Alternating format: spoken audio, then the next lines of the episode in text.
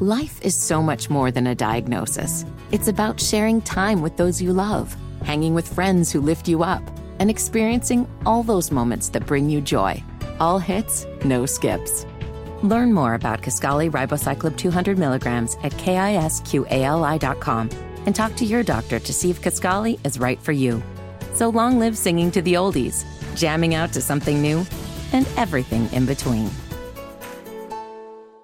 The one hundred eighty-ninth edition of the Four Corners Podcast starts right now. From the Basketball Podcast Network, this is the Four Corners Podcast. We win! fifty-four to fifty-three, North Carolina did it! North Carolina wins the championship! With twenty seconds left to play, goes back to Michael Jordan, jumper from out on the left, good! Fred Brown looking, oh, way to Worthy! Worthy five! The Tar Heels are going to win the national championship! Weber front court, Carolina with foul, he takes the timeout, they're out of timeout! Technical foul! Technical foul on Michigan, they're out of timeout! And the party is ready to begin on Franklin Street. Gets it back out to Head, long outside shot, short rebound, and May! It's over! Carolina has won the national championship! eighty-nine seventy-two, and how about them Tar Heels? They are the national champions. Pump fake for three, too strong on the shot. That's it! The Tar Heels are the national daggone champions. Love guarded by Heels, gets a screen, pulls up for three. Got it! Caleb Brooks straight away! Here are your hosts, Josh Marlowe and Anthony Pagnotta. Hello and welcome to another edition of the Four Corners Podcast. We are powered by Carolina Electrical Services. Josh and Anthony, we're back with you guys once again today, getting you ready for Carolina and Notre Dame Saturday morning in the Smith Center. We're going to break down the matchup with the Fighting Irish, get you everything you need to know about, about Notre Dame, update you on some stuff around Carolina, give our keys to the game, pick the game, and more. We also got to break down another commitment that Carolina landed in the two thousand twenty-four recruiting class. But before we do any of that, we start every edition of the pod, as we always do, with our pod thought of the day, which is brought to you by DraftKings. And we go back to the GOAT, Michael Jeffrey Jordan, who once said, "Never say never, because limits, like fears, are often an illusion." And Um, you know, I, not that this one indirectly replies or, or, or applies to Carolina, but, you know, that, that, that never say never attitude was something that this team, you know, could have really, you know, or really used last year getting into the tournament when it felt like their chances of getting in were, were very bleak, making a run to the Final Four, making a run and, and, and coming a rebound short away from winning a national championship. And right now with this team, As, as you know, frustrated as we are at, at times, as underwhelming as they have been at times, we can't. We it's still it's still it's still too early to say never say never. This team can still accomplish all of its regular season goals, which is to win a conference championship, and still accomplish all of their postseason goals, which is to win an A C C tournament, to make a Final Four, and win a national championship. Let's move on now really quickly to some more recruiting news for Carolina. Uh, on Monday evening, they they landed the commitment of four-star big man James Brown. The singer? That they, when when I first saw the tweet, I'm not even joking. You thought he was coming? You thought he was coming to the Smith Center? Well, I just thought it was like a parody tweet. Like I thought it was just a joke, because I'm going to be honest with you. I'm not going to lie and say that I'm totally plugged in on recruiting, but I generally know who the guys that Carolina is involved in. This name just completely kind of slipped my mind. And so when I saw that he had just committed out of the blue, I thought there was some joke to be had following this, but it wasn't.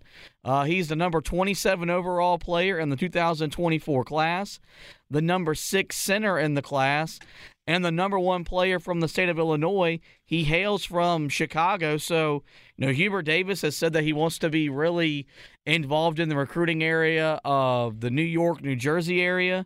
He's done that. Now he's in Chicago, and Chicago has been a long time hotbed for great, you know, high school to, to college to eventual N B A talent. And and all of a sudden Carolina's got, you know, their their next big man. Their, their, their next big man that's going to come into Carolina and continue this tradition that which you've seen from now with Armando Bacot. The next really big is going to be Jalen Washington, and from Jalen Washington, it's going to be James Brown. And um, all of a sudden, this two thousand twenty-four class is coming together really nicely. You've got the five-star prospect Elliot Cadeau. Um, you know, there are there's a lot of potential for him to reclassify and enroll in the program next year, but you've got him.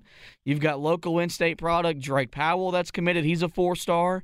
And now you've got this four-star commit in, in James Brown. And, you know, when you're looking at recruiting classes and how important they're going to be, that two thousand twenty-four class was really important for the, the, you know, the next three to five years of Carolina basketball under Hubert Davis. And it appears with three commits, all four stars or better, they're going to be in good hands with the talent that's going to come to Chapel Hill. Yeah, I mean, you really couldn't have asked for a much better start. I mean, number one in the country right now. And, you know, when you look at it, I think the thing that is most enticing about this class already is that you've got your point guard. And even if he reclassifies, you would imagine that with him, Wilcher, Trimble, one, I mean, you're going to have – at least one of those guys will stay for uh, a, a good amount of time, probably three, four years. And, you you know, there there could be a chance that, you know, one of the other guys stays for a little bit as well. So you feel good about your backcourt and what you've done back there. That's been a position that Carolina has also just been able to recruit really, really easily under Hubert Davis.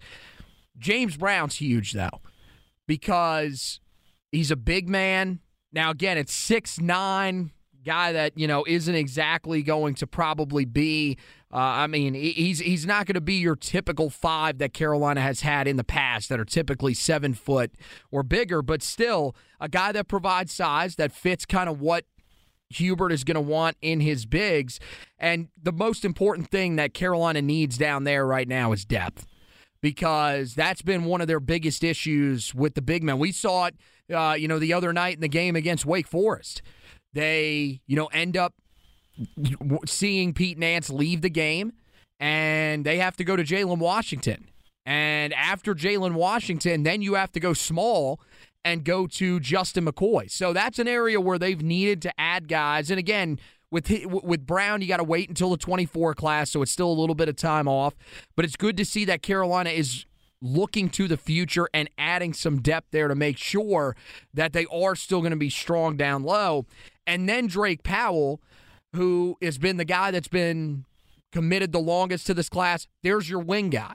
So it's a very balanced class for Carolina. You would imagine they're still going to be aggressive on that recruiting trail as well. Maybe could look for another big depending on, you know, what happens with some of the other guys that are currently on campus. And I, I think, you know, if they need to get another guard because Cadeau reclassifies and you see, you know, him and Wilcher leave early or whatever, then they will do that. But this is this is a really good start, and it just shows that This this staff is doing a tremendous job at recruiting right now. Um, you know, people took a little bit of issue with Roy Williams towards the end of his, his tenure, the way that he was recruiting. I still think he was recruiting at a pretty high level, and people just like to complain.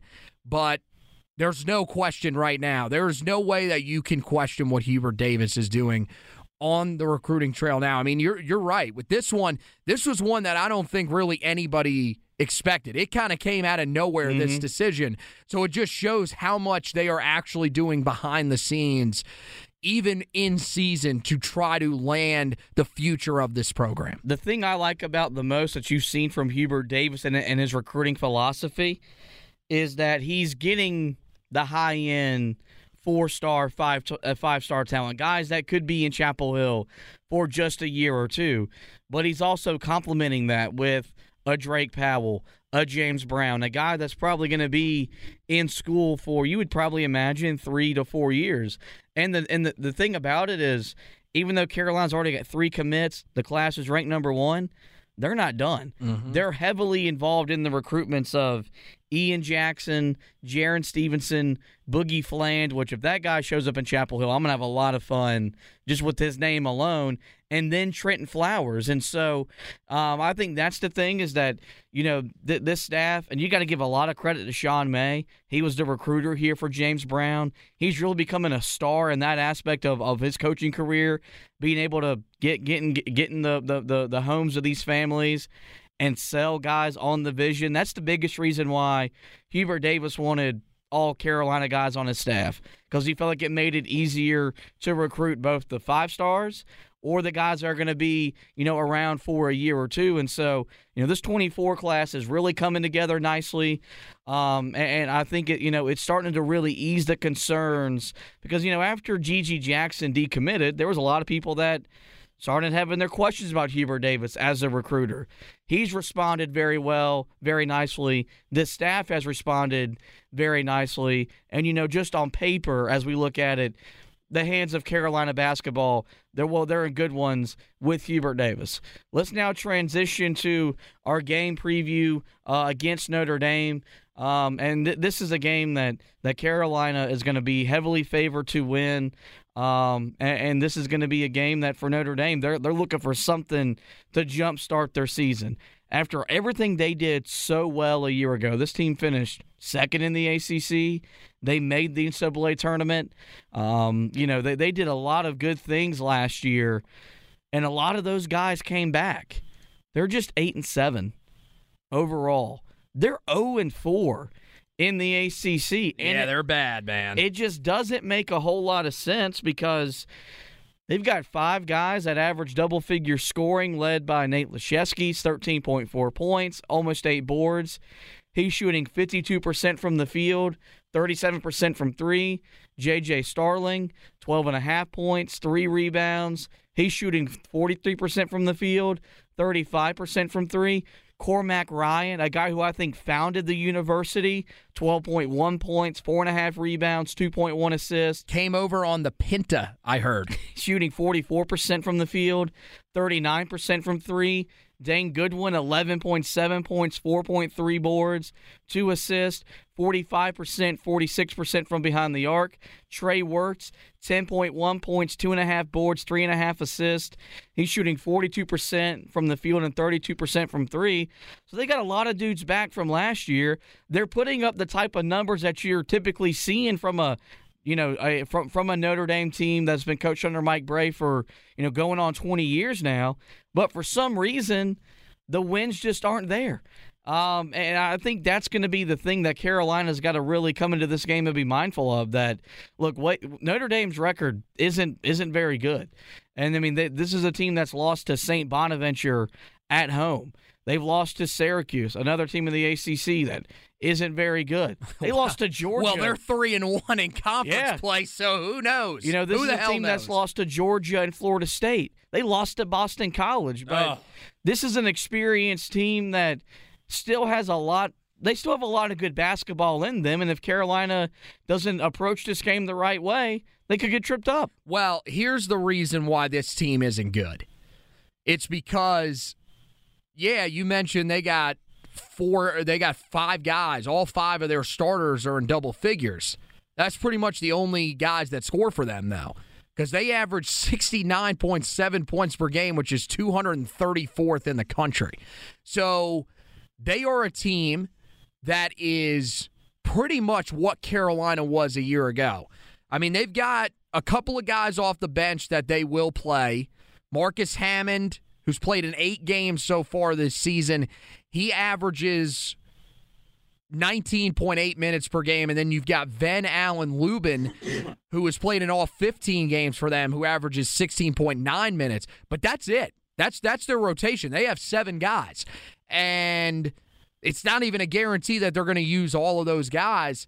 So a lot, it, they, they rely on their starters heavily, and their starters are not anywhere near as good as the Iron Five that we saw a year ago. That's their biggest issue. They got a lot of experience, but they don't have guys that really seem to be able to take over games. Now, the problem is, is that for Carolina, this is a game where you're coming off of what felt like a big win.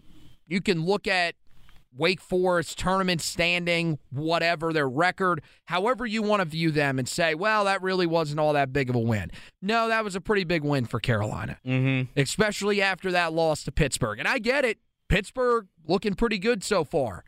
But that felt like coming off with a four-game winning streak, having that week, that week or so off. It was deflating. It was, yeah, it was deflating because it felt like this was a team that you were wondering, are they going back to what we saw? They were oh and two on the road in, in conference play. We still, you know, to be honest, at that point, didn't really know if Pittsburgh was all that great. Why have we changed our tune probably a little bit? Well, they just went and beat Virginia, so who, who I, I think we can all agree, right? A C C isn't great. Virginia's the best team in the A C C right now. I would say, yeah, they're the best team. I, I still think Carolina has the best, the most upside in terms of winning this conference. Oh, I agree with that. And competing for a national title. Oh, I agree with that. But I think that Virginia probably has the has the highest floor of anybody right now. You feel pretty safe that that's a tournament team. So for them to go up and pick up that win, that was pretty huge. So, and and now you saw the performance last night. Again, it's at home. Maybe it was just that Carolina was coming off of the Christmas layoff. And to be honest with you, maybe they were just feeling themselves a little bit.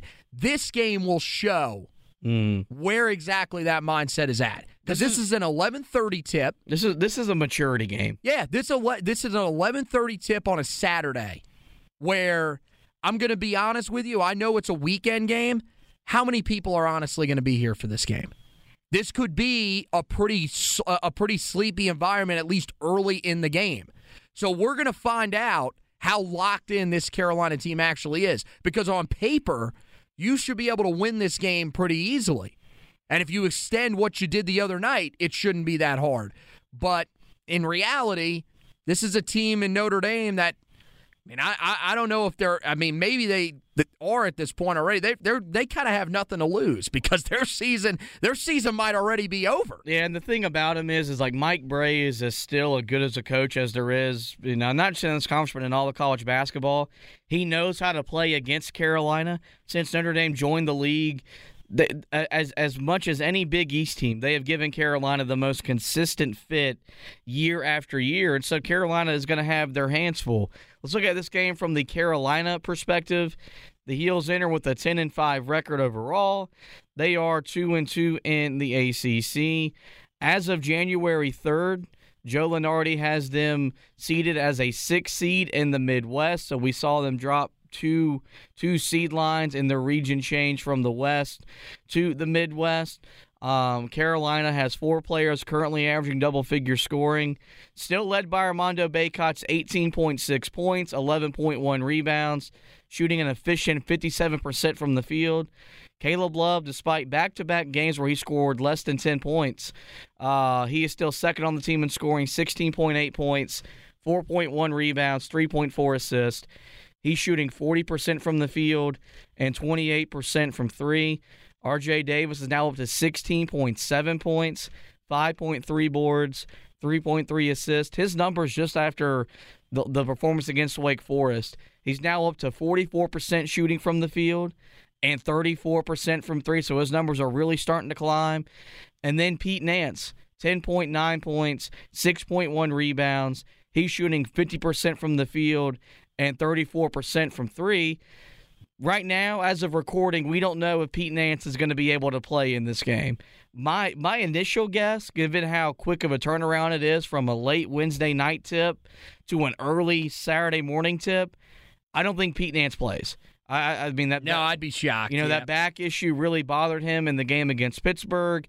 He gave it five days, and I mean he effectively just took himself out of the game the other night against Wake Forest. I know he's going to have almost three full days of treatment. I don't think he plays just from just from a state of precaution. That brings a lot to worry about Carolina's lineup from a starting standpoint. But also, this is a good chance for Seth Trimble, DeMarco Dunn, Jalen Washington, and Puff Johnson, Justin McCoy even, to really get some more run in this game because Hubert Davis will probably have to play a few lineups that you probably haven't seen so far this season. And so this this injury in the long run, if it causes him to miss a game or even two, could be the best thing for Carolina. Because we were looking at this team coming out of Pittsburgh and saying, are we back to playing six, maybe seven guys at most? Well, the other night, Hubert Davis played nine guys in the first half. Like, he went as deep as we've seen him in his year and a half on the job, and maybe, just maybe, his absence forces Carolina to create some more depth that maybe we wouldn't have seen had he not gotten hurt. Well, and it was kind of forced because, as you said, he leaves the game early, so they have to go to Jalen Washington. Jalen Washington then gets into foul trouble, so then they have to turn to a guy that hadn't played in four of the last five games in Justin McCoy. So, yeah, this was... This was kind of a forced hand for Hubert Davis, but you saw some guys that stepped up, and you saw a lineup that worked really, really well for you late in the game because you didn't have Pete Nance uh, at your disposal. Carolina ran with that three-guard lineup uh, with with Love, Davis, and Trimble in the backcourt. You had Leaky Black playing at the four, and you had Armando Bacot at the five. And I'm going to be honest with you, in this game, that lineup, I said it when we were recapping the game against Wake Forest, and you said, look, that this is a lineup that might might not necessarily need to uh, start games all the time. I think this could be one of the games where starting that lineup could be very beneficial for you because we know how Notre Dame likes to play.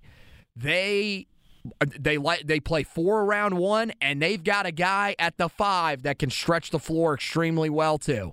Now, Armando, this, this is not something that should be foreign to him at this point. He has faced Leshevsky multiple times now, so he knows the type of challenge that he's in for. I think having that more athletic lineup on the floor, having Leaky Black out there, your best defender, along with Seth Trimble, who I, I think at this point is your best. I mean, I think he's your se- he's your second best defender overall, and I think he's your best on-ball defender of the guards. I only think that could help you in this game because, to me, I think one of the, the one of the ways that you get off to a really good start is just, I mean, do, if you can force Notre Dame into some bad shots early on, if you can ruin the confidence of this team early, they do not have the offensive prowess to stick with you in this game. So I think that could be a big key, and that's why I think you want to see, you know, that small lineup. And, yeah, you, you want to see some of the other guys in this game. Let, let's let's see that depth. And who knows? Like I said, somebody brought it up on social media um, when we were recapping the Wake Forest game. I brought it up. I think this game, you have no idea heading in who could actually play. Mm. This could be the game where Dontrez Styles reappears. This could be Puff Johnson playing eighteen minutes instead of Justin McCoy playing uh, seventeen the other night. Like, who knows? So we'll have to wait and see, but it'll be interesting to see how much depth Carolina is able to use in this game, and I want to see that small lineup as often as possible against the Fighting Irish. We've now set the scene for Carolina and Notre Dame, so now we're going to take a quick break. We're going to get you the latest ad from DraftKings, and when we come back, we'll give our keys to the game and pick the game here on the Four Corners Podcast back after this message from DraftKings. The N B A season is heating up, and there are still so many games coming up. Like, if you're a local fan of the Charlotte Hornets, the seventy-sixers are in town. The Minnesota Timberwolves are in town. Or if you're a Knicks fan like me, there's a lot of games coming up as we get ready or as we continue to make our way through the N B A season where you can make plenty bets on the association. When I'm looking to get in on the action, I bet with DraftKings Sportsbook, an official sports betting partner of the N B A. New customers can bet just five dollars pregame money lines on any N B A team to win their game and get one hundred fifty dollars in free bets if they do. Check this out, guys. Right now, everyone can earn up to a one hundred percent boost with DraftKings stepped-up same-game parlays. Go to DraftKings. Go, go to the DraftKings Sportsbook app now, s- place a same-game parlay, and combine multiple bets like which team will win, total rebounds, and more. The more, the more you add, The bigger the boost, the bigger your shot to wins, whether you're betting on just a straight-up win or how many, you know, threes Steph Curry is going to have or how many rebound, or rebounds Joel Embiid is going to have. You can place all those bets and parlays at DraftKings Sportsbook. Download the DraftKings Sportsbook app now. Use the promo code T B P N. Place a five dollar pregame moneyline bet on any on, on any N B A team to win their game and get a one hundred fifty dollars in free bets if they do. That's promo code T B P N only at DraftKings Sportsbook. Minimum age and eligibility restrictions do apply. See show notes for details. We really hope you guys are taking great advantage of the offers I've been giving you here on the Four Corners Podcast. Same for Anthony over there on the Heel Tough Blog Podcast. And the very first key I have to this game is for Carolina to come ready to play, because this is this is an unusual start time. Uh, the Carolina hasn't played at eleven thirty in the morning on the East Coast in my lifetime that I can remember. When they played in Portland, remember, it was one o'clock Eastern time, but it was ten o'clock out there. So they've, they've had to play in, a, in an early game before, and they kind of slept walk their way through that one. And, you know, this is something where this is where, you know, T V really gets in the way. We, we, we've seen the Big East used to do this back in the old days when their T V deal was with Fox. They'd have an eleven or eleven thirty a m start. And so, as you mentioned, early start, even though it's a weekend game, probably means that the Smith Center won't be as full as it usually is for a weekend game. Carolina may have to come out there and create their own energy. And so this is where a team that's got four starters back from a national title game appearance, you've got maybe Pete Nance if he's in the lineup, and then you've got some reserves that, that played some big games last year. This is a game that Carolina's got to show up just ready to play from the get-go. Because if, if they don't and they're not ready to play, you could allow wait or you could allow Notre Dame to, to establish some rhythm, get some confidence, and, and maybe make this game a lot closer, a lot tougher than what it should be. And so something I really want to see is, you know, how does Armando Bacot, who called this team out, how does that team respond to that? Are are they ready to go from word go? Because I think if Carolina comes in, and even though they trailed their night at against Wake Forest, I thought they were ready to play. I thought they were just playing a really good basketball team. Mm-hmm. I think if Carolina comes out with that same energy, effort, attentiveness on both ends of the court, I'm not saying the game will be over by halftime, but I think Carolina could really put themselves in a position to where, you know, you can rest some dudes in the second half, you can get some guys some more run, but it's all about if they come out ready to play. You, you hear N B A coaches say all the time, we didn't come out with any energy. Well, if Carolina comes out with energy, I think they can put away a Notre Dame team that's been struggling all season long. Yeah, I, I think that, I mean, that's the biggest thing is that, you know, you just have to, you, you have to create your own energy almost, because again, I don't know how packed the Smith Center is going to be for this game. I don't know what the environment is going to be for this one, because it is an early morning game. It's against a team that is probably one of the worst that you're going to see roll through the Smith Center this year, because, yeah, Carolina, the, the one game they play against Louisville, they do go on the road for. So that team won't be coming there. Florida State also on the road. So, yeah, this is one that some people may be like, eh, do I really, do I really want to wake up and go early to this game? So, yeah, it could definitely be a sleepy environment. And you're coming off that win against Wake Forest. I'm not going to say you expanded a ton of energy to win that game. This is, we're not talking about this being a game against Duke or something like that. But you, you still, it's just, you want to see the veterans on this team come out and, and really, as you said, show the leadership.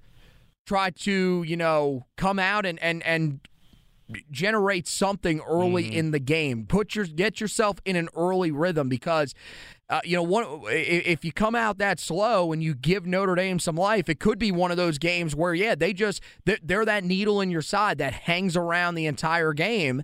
And like we saw against Pittsburgh, if you let a team hang around, it, they, they are capable of sometimes just finding enough. A player has a big day and goes off, and they beat you. One way that Carolina has to do this is limit the turnovers.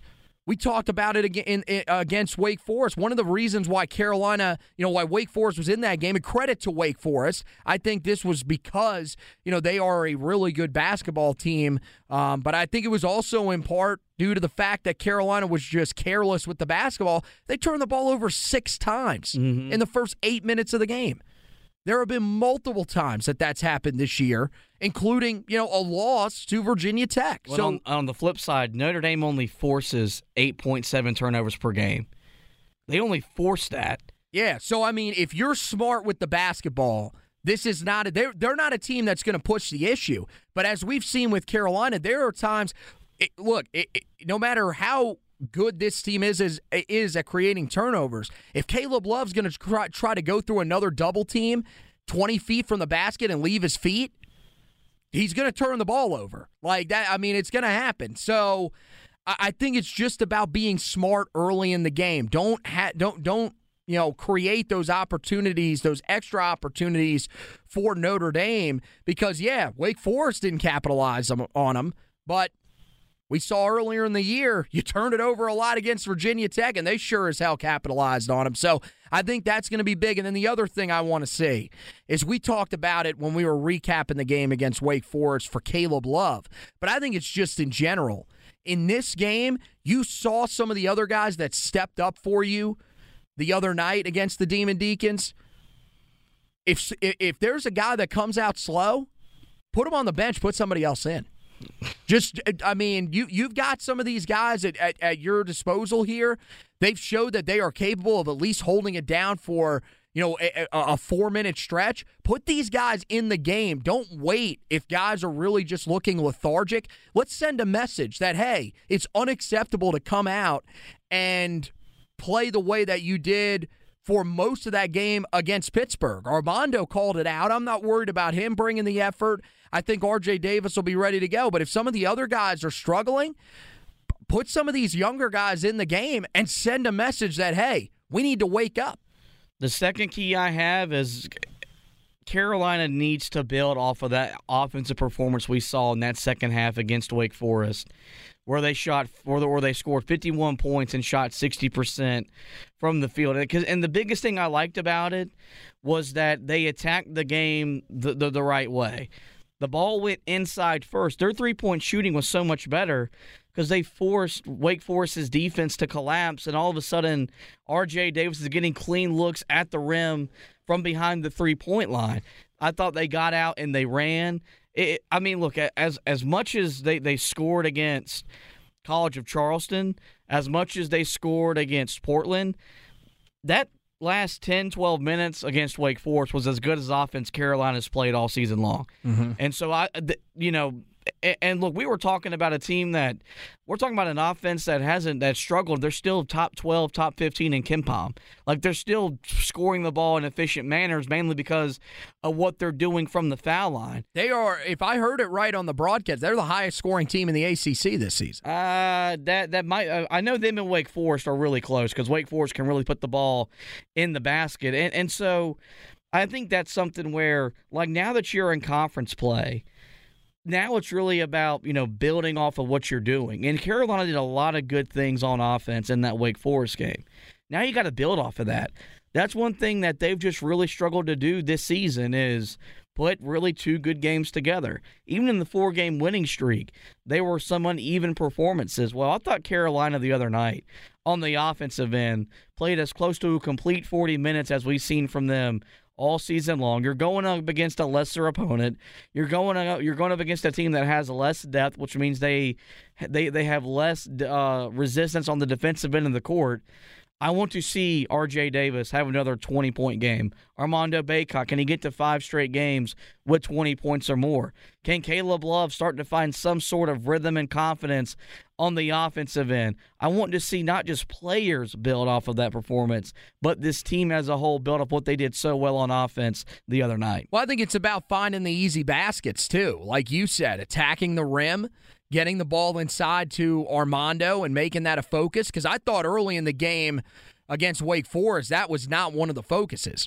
And I was frustrated with that, and I said it to you. I don't understand why they are not putting the ball inside to Armando. This is one of those games, again, go after this Notre Dame team.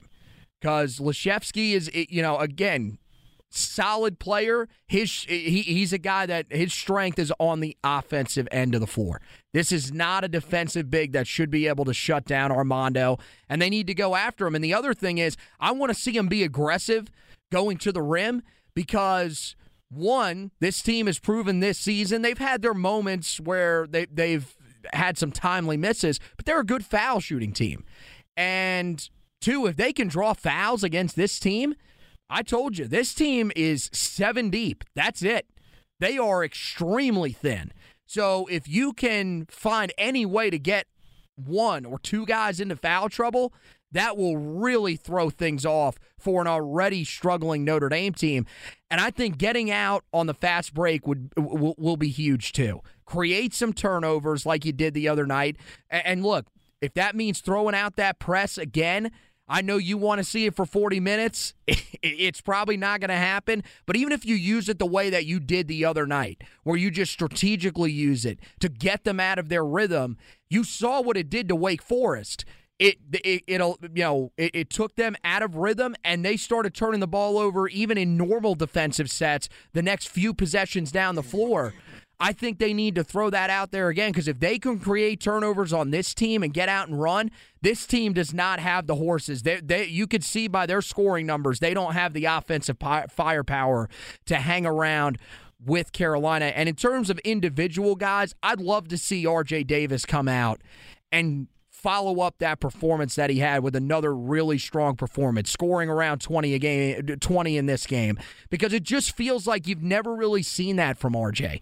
You've seen those moments where he comes out and scores the ball well, and I mean, he's it's not that he doesn't score the ball at all, but you want to see him string together some of these performances where he can get up into, you know, maybe eventually as the conference season goes along, get into that, you know, that seventeen, eighteen, maybe even nineteen-point per game threshold.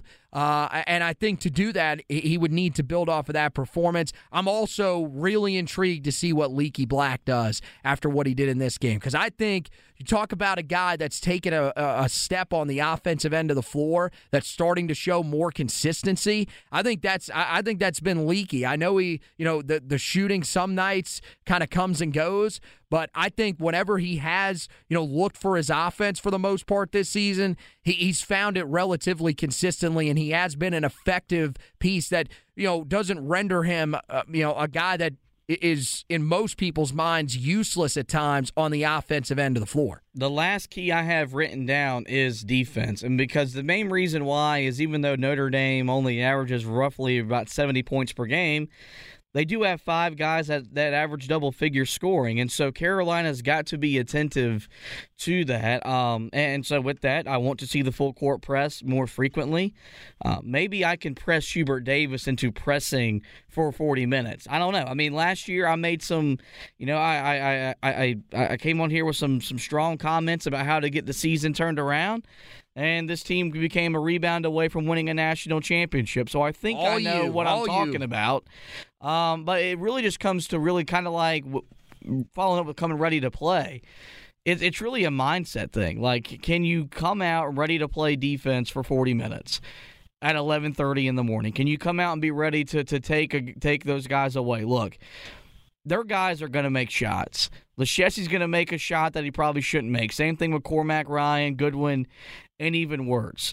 But I thought Carolina did such a really good job the other night on Tyree Appleby, where they had to make the other guys try to, to beat them, and they, those guys couldn't. The thing about Notre Dame is that while it starts with while it starts with with Leshefsky, they play as a team on offense. It's not just one guy initiating everything like Appleby is for Wake Forest, and so it's got to be a thing where Carolina's communication is good, their closeouts are good, they're getting rebounds, they're they're forcing turnovers and stuff like that. So I think a lot like on offense, if Carolina treats this game with the maturity level that you should see from a team that is as experienced as Carolina is, I think that they can make life a little bit harder for Notre Dame on offense. If not, if Carolina comes out and they don't, you know, apply any pressure defensively and they let Notre Dame get comfortable, get in rhythm, and get some confidence, they've got five dudes that can fill the bucket up in a variety of different ways. Well, yeah, I mean, we've seen it. They're a team that, you know, Carolina's going to have to be able to rotate extremely well in this game because they have five guys that can shoot the ball from beyond the arc. And that's that's something that has bothered Carolina when they've played this team in years past. It's why a lot of those games have been competitive or Carolina has lost.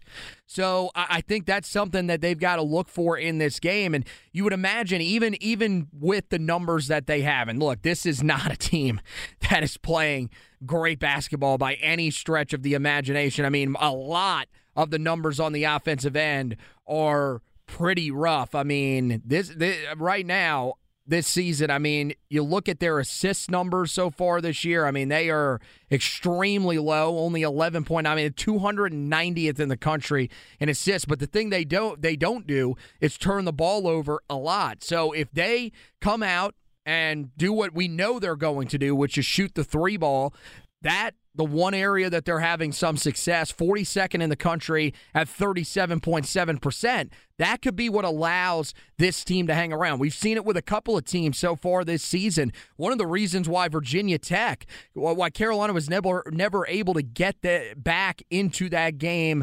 before, you know, the late push was because that team just shot the lights out from three. And if you're not careful, this could be a similar type of game because we've seen it from this team before. So, yeah, I think that's going to be the key is, you know, taking away that that Uh, that three-point line. I think you're going to have to see Carolina rotate pretty well because this is a team that does screen, and they've screened you heavily in years past. So I, I think doing that, taking away the lane again, not allowing them to drive inside and get easy looks will be key because here's the thing. If you can force them into tough shots, this is not a team that's going to be able to rebound against you all that well. They average thirty point seven rebounds per game this year, which is three hundred fifty-third in the country, and six point three offensive rebounds, three hundred fifty-seventh in the country. So if you force them into tough shots, you should be able to have pretty good success against them on the glass, and it should allow for you uh, to ha- have a, you know, establish a pretty strong lead as long as you are uh, having a nice day for yourself on the offensive end. Carolina enters with an eighty-nine percent chance to win the game, according to E S P N's matchup predictor. Um, I'll simply ask you, buddy, does Carolina win their second in a row and improve to eleven and five overall and three and two in the Atlantic Coast Conference? I think they do. I think it's going to be one of these games where probably at the un, uh, the under twelve, maybe even the under eight timeout, we're sitting there kind of scratching our heads as to why is why is Notre Dame still in this game? It'll look a little ugly early on, but I think Carolina will get some things ironed out, especially in that second half, and I think they'll pick up a, a pretty comfortable win. Um, I think it'll be one of those games where maybe the, the the result is never in doubt, but it always has felt like Notre Dame's just one of those teams that hangs around. No matter how good they are, Carolina's always going to get a test from them. I think when you combine it with when Carolina is playing this game, I think that could lead for a little bit of a closer game than probably some expect, but I think Carolina in the end will pick up a, you know, a pretty comfortable lead by double digits. I'm right there with you. I do think Carolina does win to win their second straight heading into that all-important showdown with Virginia next Tuesday night. Well, no matter if Carolina wins or loses, we'll have you covered at heel tough blog dot com, where you can get the latest on both Tar Heel basketball and Tar Heel football. Go back and check out the recap from the win over Wake Forest. I'll be getting you ready with the preview uh, for the Notre Dame game. Of course, there'll be a recap posted on the site as well. As for Tar Heel football, they're in the offseason, but they did have an offensive lineman go into the N F L draft. Go find out who that player is and how Carolina can fill, fill his void next season. As for the podcast, guys, you know where to find us. Every major podcasting platform. Just simply search the Four Corners Podcast and we will pop up. We encourage you guys to rate and review the podcast, but more importantly, go ahead, hit that subscribe button. That way you don't miss any editions of the show throughout the remainder of the basketball season. Well, with that, guys, it is going to wrap up this edition of the show. I do want to thank Anthony for hosting with me. I want to thank you guys for listening. And as always, go Tar Heels.